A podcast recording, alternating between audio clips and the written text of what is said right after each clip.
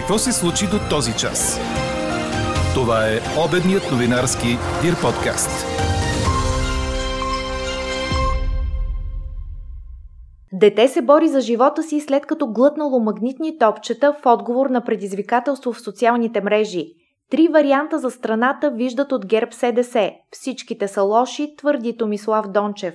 Велислав Захариев е на 6 и вече е вице-шампион по шахмат на Европейския съюз. Говори Дирбеге. Добър ден, аз съм Елена Бейкова. Чуйте подкаст новините по обяд. Слънчево и почти без валежи ще бъде времето днес, съобщава синоптикът на Дир подкаст Иво Некитов. Дневните температури ще са с градус 2 по-високи от вчера, от 28 до 33 градуса в повечето места. Дете се бори за живота си след като е глътнало шепа магнитни топчета заради предизвикателство в социалната мрежа TikTok. Информацията за случилото се с 6-годишната Мария от Бургас разказаха родителите и във фейсбук профила на търговската верига Хиполент. Детето е оперирано по спешност в Пирогов, а това е само един от зачастилите през последните месеци случаи на поглъщане на магнитни топчета, опасни за здравето и живота на деца. Мария се здобила с магнитните топчета от брат си, който ги получил в училище в урок за силата на магнитите. Тя ги погълнала в отговор на TikTok предизвикателство, в което трябва да имитира пирсинг в устата, като слага на езика си топчета с диаметър между 3 и 5 мм. Детето проявило първите симптоми силни болки в корема месец и половина след играта. Момиченцето е откарано по спешност от Бургас в София. За доктор Стефан Стоилов от отделението по детска коремна хирургия в Пирогов това е поредният магнитен случай. По думите му, преди това са оперирали в продължение на 7 часа друго дете, от което са извадили едно по едно 21 топчета и са установили 14 перфорации на стомаха и червата. Топчетата са трудни за диагностика, симптомите закъсняват, посочи доктор Стоилов. Произведените в Китай топчета са направени от много силна магнитна сплав. Когато попаднат в корема на детето, те се залепват едно за друго, пробиват цялата чревна стена и формират чревни фистоли. Родителите на пострадалото дете и лекарите в Пирогов са категорични, че топчетата трябва да бъдат забранени за продажба у нас.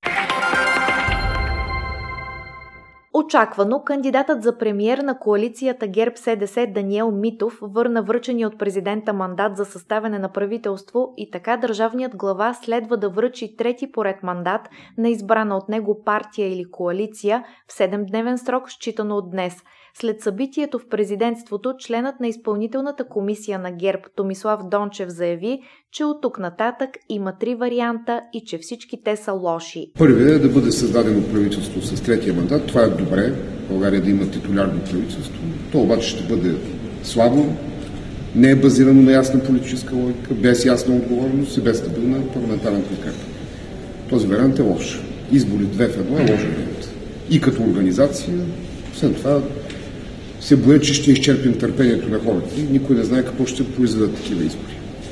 Парламентарни президентски избори в успяна една или две седмици също не е добър вариант. Председателят на парламентарната група на ГЕРБ СДС Десислава Атанасова обясни, че отново са поставили на вниманието на президента Радев искането да бъде възможно гласуването из хартия на бюлетина, а държавният глава от своя страна е потвърдил, че държи на това в края на изборния ден разписките от машините да се преброят като гаранция за честен вод. Говорителят на талибаните Мохамад Сухаил Шахин покани чуждите държави да участват във възстановяването на Афганистан и в добива на природни ресурси в страната, предаде ТАС, като се позова на телевизия Ариана Нюс. Так му излязохме от периода на войни и разрушения и навлязохме в нова фаза, в която афганистанският народ се нуждае от помощта на други страни. Те трябва да ни помогнат в здравеопазването, инфраструктурата, образованието и други сектори. Те могат да дойдат и да разработват нашите полезни изкопаеми, каза говорителят на талибаните. Шахин отбеляза, че това е покана към всички страни и талибаните ценят помощта на всяка държава в такъв критичен момент от историята на Афганистан – Междувременно френското издание Либерасион цитира таен доклад на Организацията на Обединените нации, в който се казва, че талибаните издирват активно свои опоненти. На прицела им са бившите членове на афганистанската армия и полиция, както и лица работили за САЩ или НАТО. Обещанието на талибаните да не си отмъщават на противниците си не издържа дълго, отбелязва френското издание. Исламистите вече са съставили списъци с хора, които искат да задържат. Заемалите отговорни постове в афганистанската армия, полиция и разузнаване са изложени на най-голям риск. Заплашват ги потенциални изтезания и екзекуции, а талибаните заплашват и наказват според шерията семействата на тези, които отказват да се предадат. Четете още в Дирбеге. ЦСК претърпя поражение с 0 на 2 от Виктория Пилзен в Чехия в матч от плейофния кръг за влизане в групите на Лигата на конференциите предаде Корнер. Съперникът на червените успя да се възползва от възможностите си и да вземе солидна преднина от два гола преди реванша в София след седмица. Това беше първа загуба на Стойчо Младенов след завръщането му начало на армейците. ЦСК допусна по едно попадение през двете полувремена, а освен това двата отбора поведнъж нацелиха гради. Виктория, който има сериозен опит в евротурнирите през последните години, влезе много по-здраво в битката и се възползва от подкрепата на своите фенове. Това беше първата победа над български отбор за тима от Пилзен след равенство и загуба от Лудогорец през 2016 година. Чухте обедния новинарски Дир подкаст. Подробно по темите в подкаста четете в Дир.бг. Какво ни впечатли преди малко? Българче стана вице-шампион по шахмат в Европейския съюз, съобщиха от Министерството на образованието и науката. Шестгодишният Велислав Захариев е от Берковица и вече е носител на 10 купи и на 27 медала от национални и международни турнири. Той е двукратен шампион на България за 2021 година, а сега е и вице-шампион в Европейския съюз. А какво ще кажете за това?